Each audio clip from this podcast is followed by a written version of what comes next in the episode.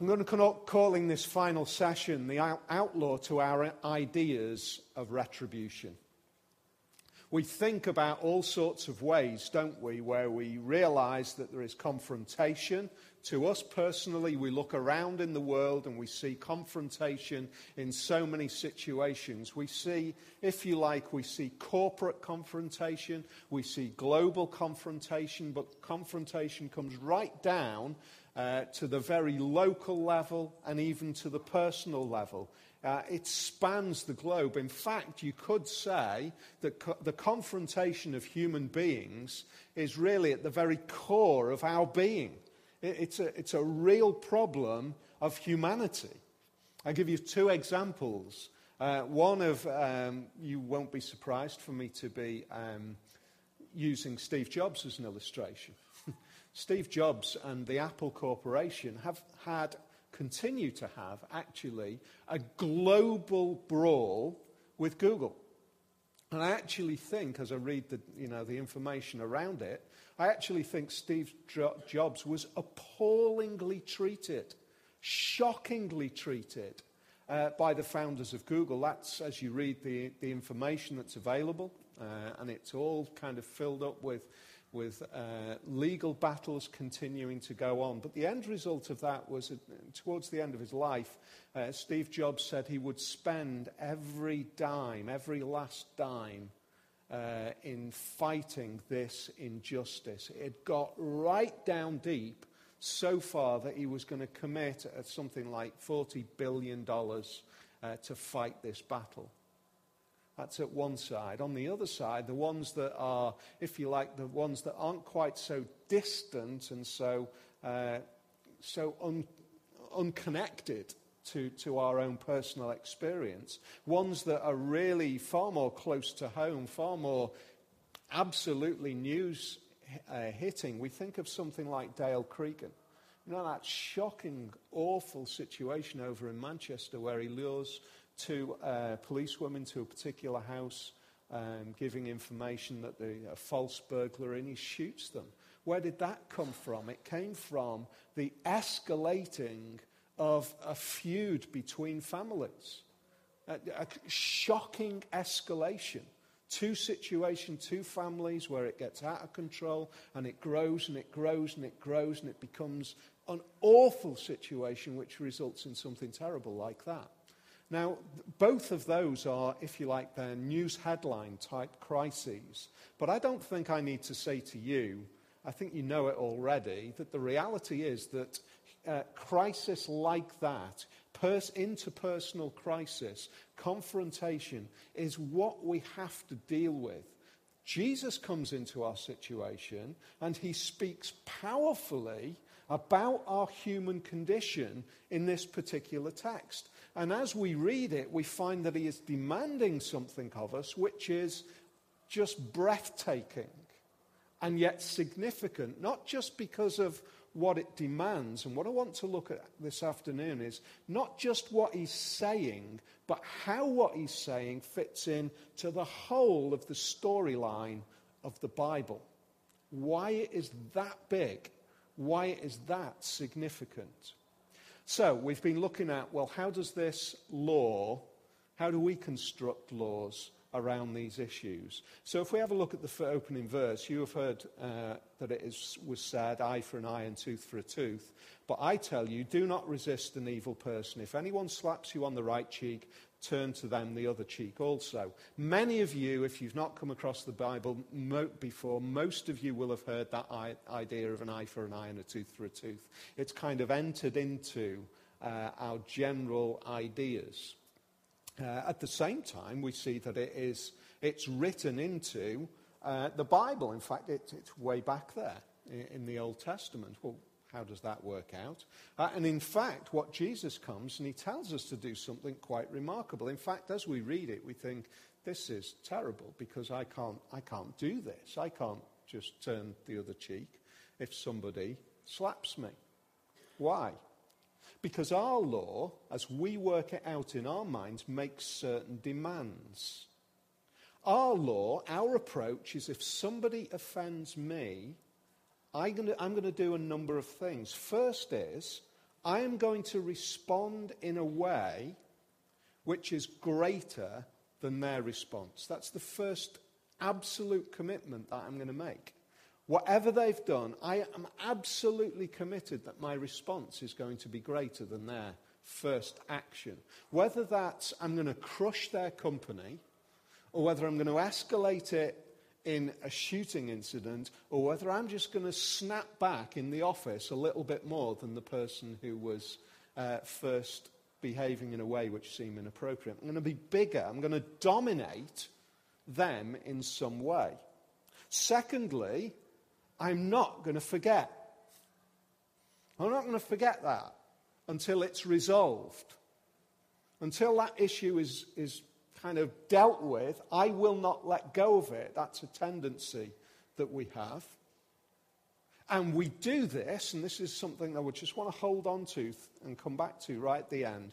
We do this by making sure that we keep a really strong connection between the doer and the deed.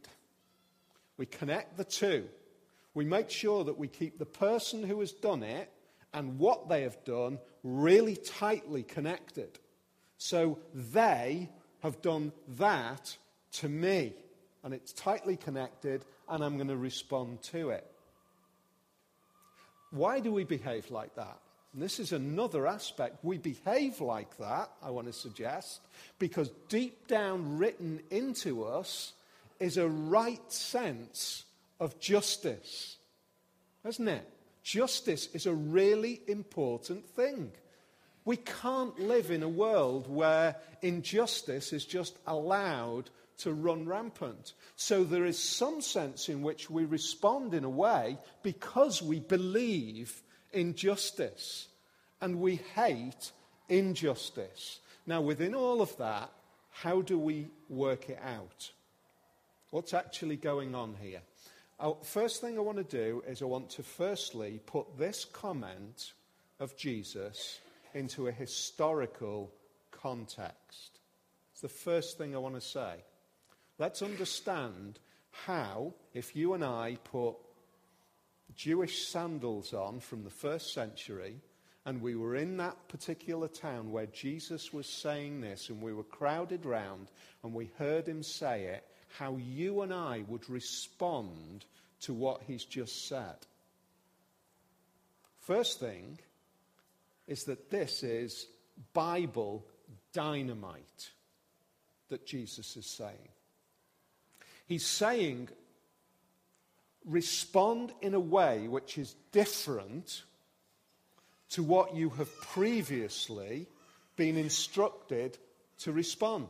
That's, that's amazing. If we take our minds back, all the way back to, um, if we go back to Exodus, we read in Exodus, God says this. God says this.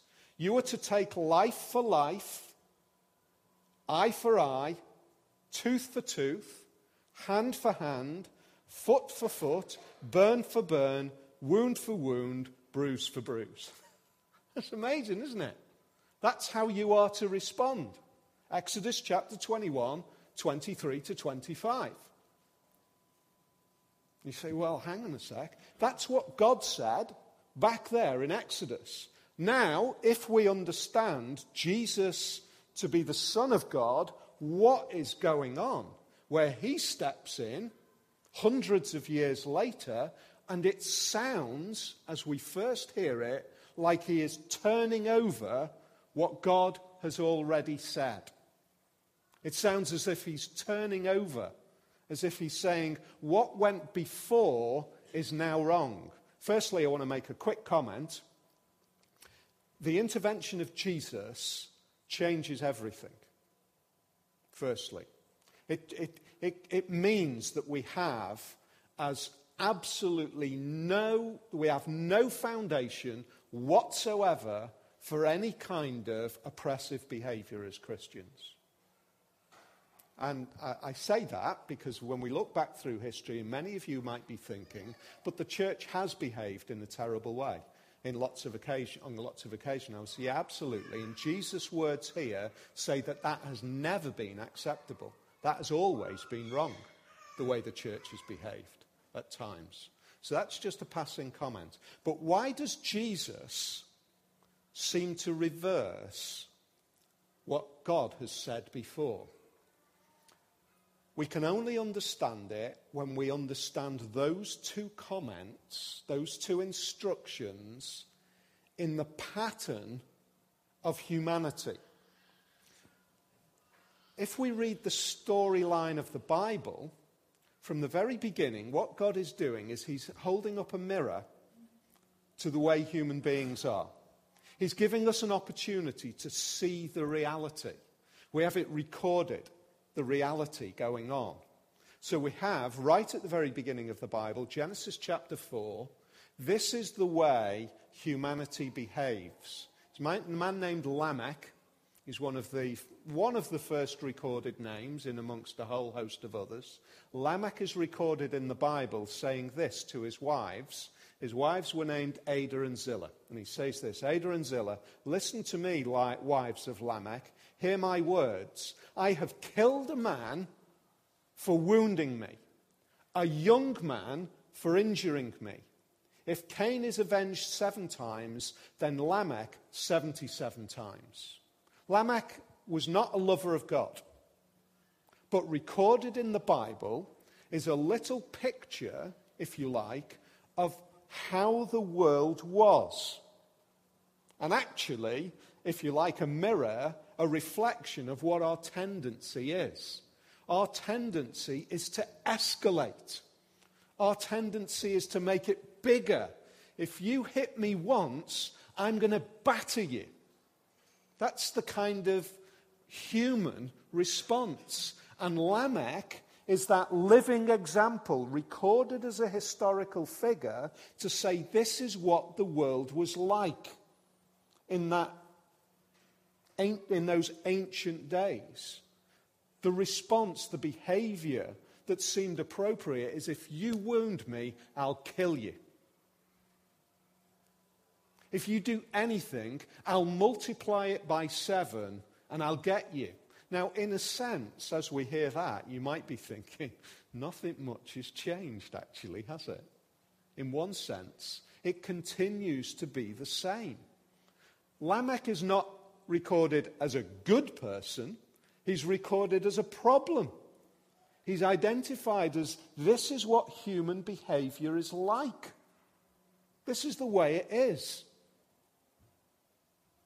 Now, if you, if you think through, therefore, if that's what happens when human behavior escalates, if that's the way it is, if the behavior of the rise of the ancient empires, the likes of the Egyptian empire, was, if you like, it was a political, um, countrywide behavior like that, it was the kind of massive oppression and opposition if, if our lands and our, if the ancient lands and the ancient nations were going to behave uh, in the way that Lamech behaved, then the language of the people, the language of the world at that day, was simply this power wins.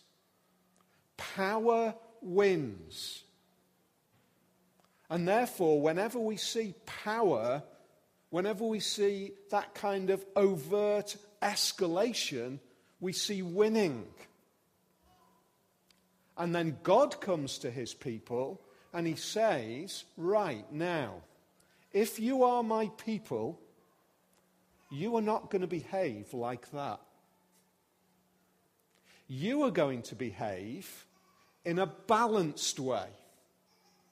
So, where the nations around might demand a life for a wounding, you are to live differently.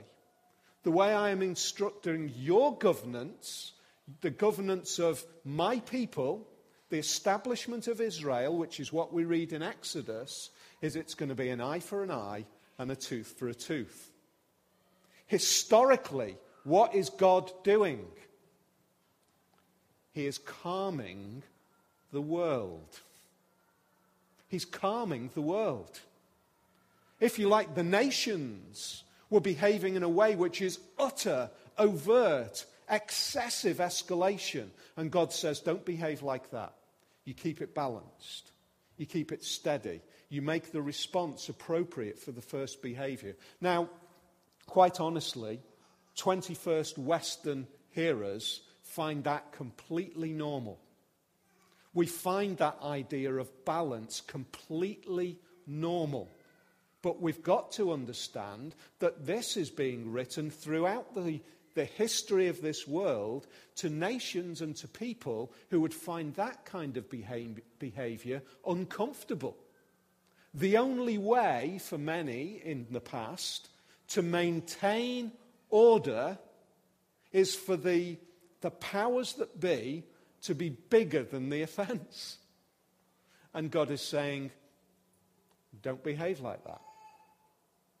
So that's how God's people were called to live. Now, that had become established. If you like, it had become gradually the norming of the world, the balancing of the ideas of justice in this world the establishing of the concepts of justice in this world, so that we begin to see those ideas emerging in wider society. We begin to see, rather than the kind of powerful emperors and the powerful leaders, the behavior of the likes of the pharaohs of the ancient world, whose behavior was so absolutely awful and offensive and abhorrent, we begin to see the balancing of justice in the world. Why?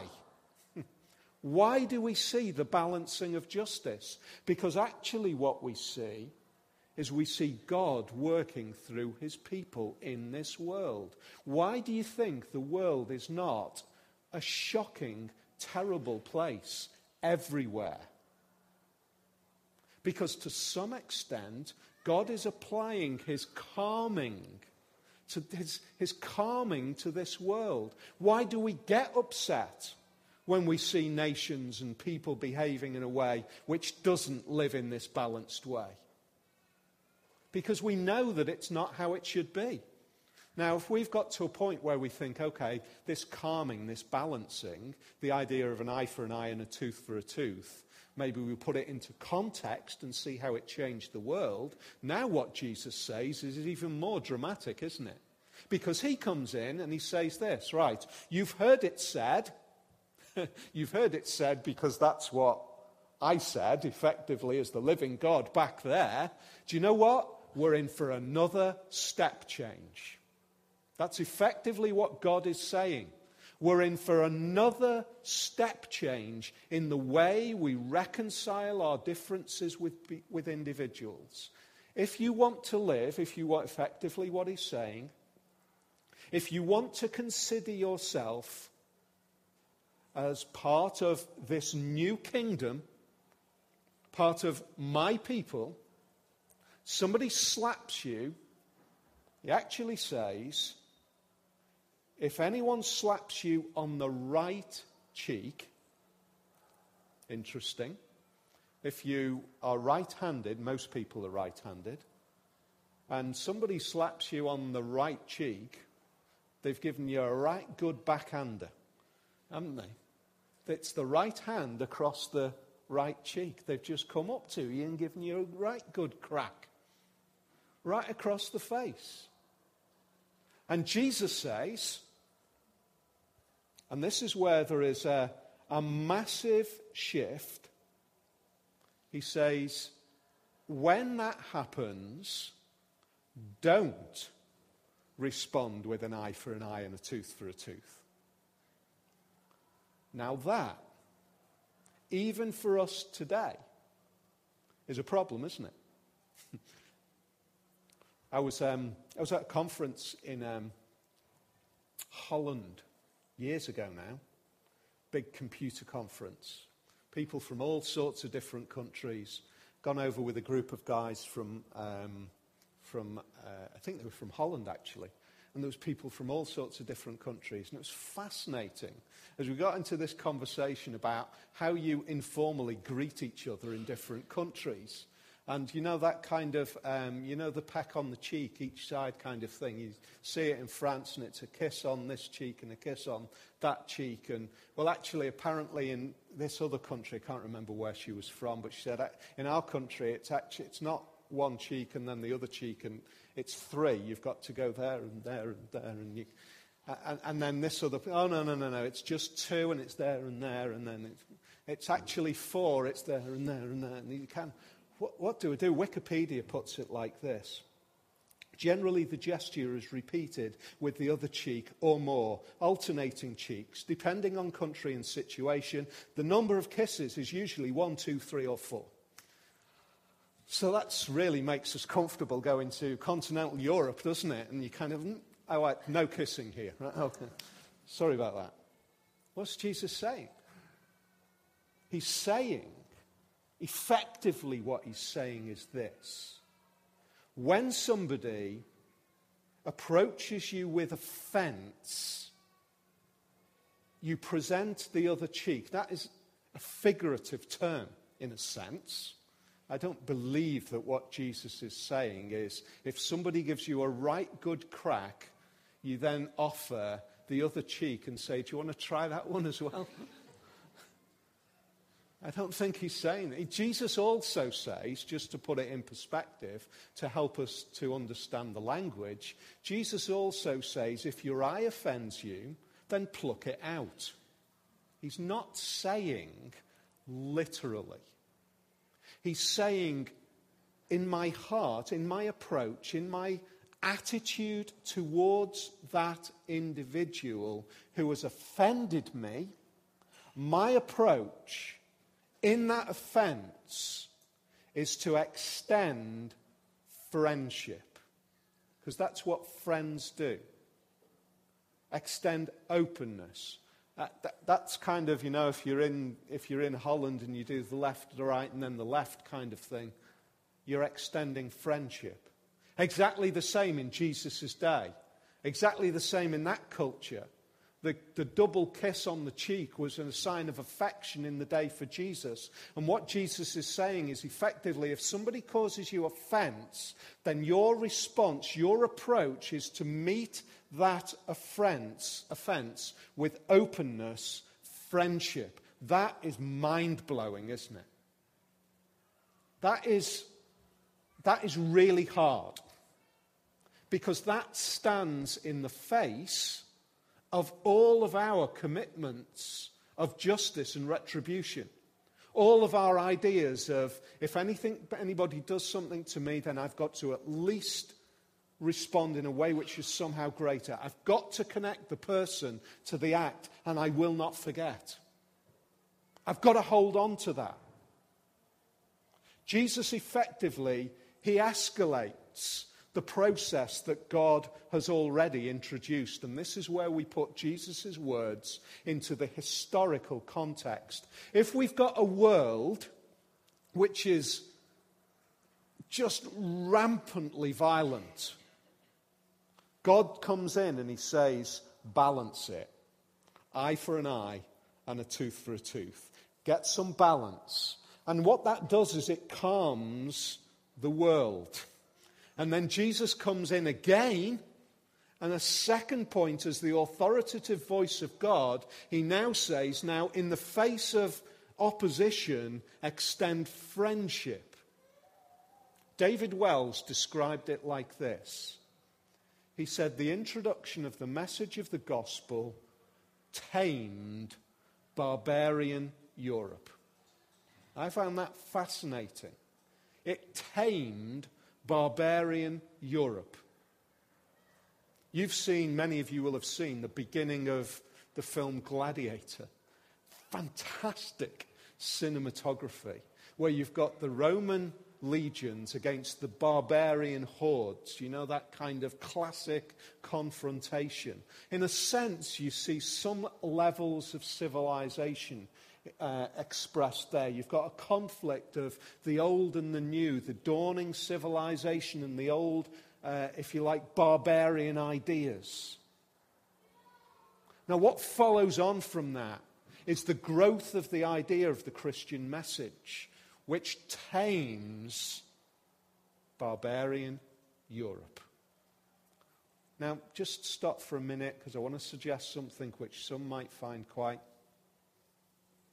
maybe interesting. Maybe you get upset by this. What I want to suggest to you is that the intervention of God in this world throughout history, throughout history, is working towards the calming of this world. Now we know it is not fully working, is it? We know it's not. But we know even more that that's not the way to live. We know that that's wrong. We know that that's injustice, whereas previously that would have been just the way we lived. That would have been natural humanity. And the introduction of God's dealing with this world changes. It moves, it shifts our thinking so that we become the tamed, the calmed, the ones who naturally assume, increasingly naturally assume, that in the face of opposition, we don't seek an eye for an eye and a tooth for a tooth. We seek resolution. Some of us might find that really offensive at times. Some of you might find that really offensive. But that is what is increasingly being written into our way of thinking resolution, restoration, change. You look at the underpinning of the prison service today, it's what? It's about resolving and changing individuals. The calming. Why? I want to suggest that that is on a global scale. That is the big introduction of the idea of the message of God. It's a reversal. But you know, the reality is that this, this hits very personally, doesn't it?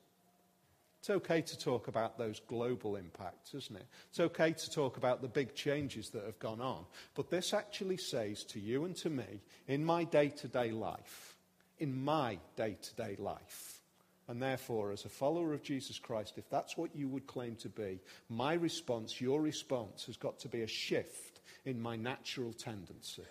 A shift in my natural tendency. A response to extend well being and good to somebody who has offended me. A desire to not meet opposition with opposition, to not meet violence with violence, to not meet hatred with hatred, but rather for me to reverse the behavior and the pattern of behavior. I escalate. Now, that is mind blowing for us to think about. Why? Why? Why should we do that? Because it reverses our ideas of injustice and it frees us. It frees us ultimately. we see this as the text continues. Verse 43 says this You have heard what, that it was said, love your neighbor and hate your enemy. But I tell you, love your enemies and pray for those who persecute you, that you may be children of your heavenly Father so that you may be children of your heavenly Father. In other words, why is that? Well, let's ask the question. Why is that added on at the end, that so that you may be children of your heavenly Father? Behave like this. It's written that way because we're to be, we're to behave, we're to approach things the way God approaches things, the way He behaves.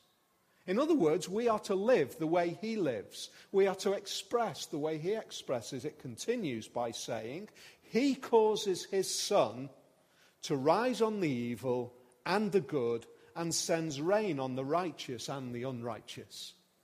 How does God live in this world? How does God behave towards humanity that is rebelling? Effectively, what he does and this is where we extend this idea of the disconnection, he disconnects to some extent the individual, the doer, from the deed. because he pours out good, irrespective of whether that person has done good or has done evil. There is a disconnection. Miroslav Volf, some of you might have heard of him. Miroslav Volf is a theologian, great thinking Protestant theologian. Miroslav Volf was brought up in Serbia and um, grew up in the old Yugoslavia. He was um, the son of a church leader during the communist regime. He saw the uprising. He saw absolutely dreadful, awful atrocities. Observed that as he was growing. He had to come to terms, therefore, and I would suggest he is probably better placed than most of us to actually think about what does it mean to deal with the issue of suffering. How does it mean to therefore deal with the issue post suffering of forgiveness? He says it like this. He argues like this. The way that we work through the issue of forgiveness, the way we work through that is by separating the doer from the deed. And he argues that the separation of the doer and the deed is most seen in the action of God. Said it works like this. For those who believe and trust in Jesus, there is a separation of the doer and the deed. The separation comes through death, he argues. He says that's how the separation takes place. Jesus said it like this you've got to be born again. Well, you know what? I'm 47, whatever it is. I think it's 47. I'm 47. I, am living. At, for me to be born again requires something, doesn't it? For me to be born again, for you to be born again, I have got to first die. You know, we, we use that phrase so easily. To, Jesus used it to be born again. But to be born again, I've got to die first to be born again. What does God do as we die? He separates. He separates our deeds from the doer and creates a new person. Say, well, that's just great news. But what do I do with the wrong? You know, it's great to be able to say that what God does is He separates the doer from the deed. If I am somebody who's done something terrible, and we all have, it's great news for me to be able to say that God has separated the doer from the deed. That's great news if I've done something terrible. But if I've done something terrible to somebody else, for that somebody else, that's bad news, it seems. It seems like God is willing to separate out what I've done and forget about it does he forget about it? No. He doesn't forget about it. He separates out the doer from the deed, but the, the deeds don't just end up in some sort of ethereal nothingness. The deeds are then placed on Jesus. And he separates the doer of good and places the wrong on Him. That's exactly how God works. He separates out. With Jesus, He places the wrong on Him and then He deals with it. So, how does this relate, therefore, to this demand that God makes of me? In simple terms, it w- works like this it might be possible, it might be that in God's goodness, He is going to pour out His goodness on this person that, figuratively speaking, has just given me a right crack across my right cheek. Figuratively speaking. You know, let me just, somebody gives me a right crack across my right cheek, I'm ducking, all right, for the next. I ain't taking a second one. But my response is to then separate out because it might be that I've then got to pour, I, I, I'm demanded by God to then express relationship with that person. Why? Because that's what God does, firstly. He pours out the rain, his blessing, on the good and the evil. There is a balance. So, in other words, do I only express my goodness to those who, who only do good to me? Am I only kind to people who only are kind to me? If I behave like that, I am trapped. I am absolutely in bondage to how people are going to treat me. but if I find in that sense of forgiveness the opportunity to express friendship and relationship to those who have offended me, I am suddenly released. It's exactly what Volf argues. It is only in the separation of the doer and the deed that I can find forgiveness. But secondly, I don't have to allow that wrong to just disappear. I know that it is dealt with. It is either ultimately dealt with by that individual who never turns to Jesus, or it is dealt with by Jesus dying for that very wrong that I have just endured, that I have just borne. I can let go of it. The implications are massive. The implications are life changing. Imagine a world for a moment. Imagine for just one day what it would be like if every wrong in your community was met with a kind response. Imagine what it would be like. Imagine if that continued. Imagine if that escalated. What is Jesus doing? He's saying, I want to give you a little taste, an hors d'oeuvre, if you like, of what my kingdom will be like. You won't even have to respond lovingly to a negative because there won't even be an offense or a negative towards you in the first place. It's a little taste of what it will be like when humanity lives in harmony with each other because we are first connected to the God who made us. And it is Jesus who brings that idea to this world. It is the idea of Jesus that calms our thinking. It is the idea of Jesus that brings, as he said, I have come to bring a peace. Not a peace that's fully realized yet, a peace that is to be seen.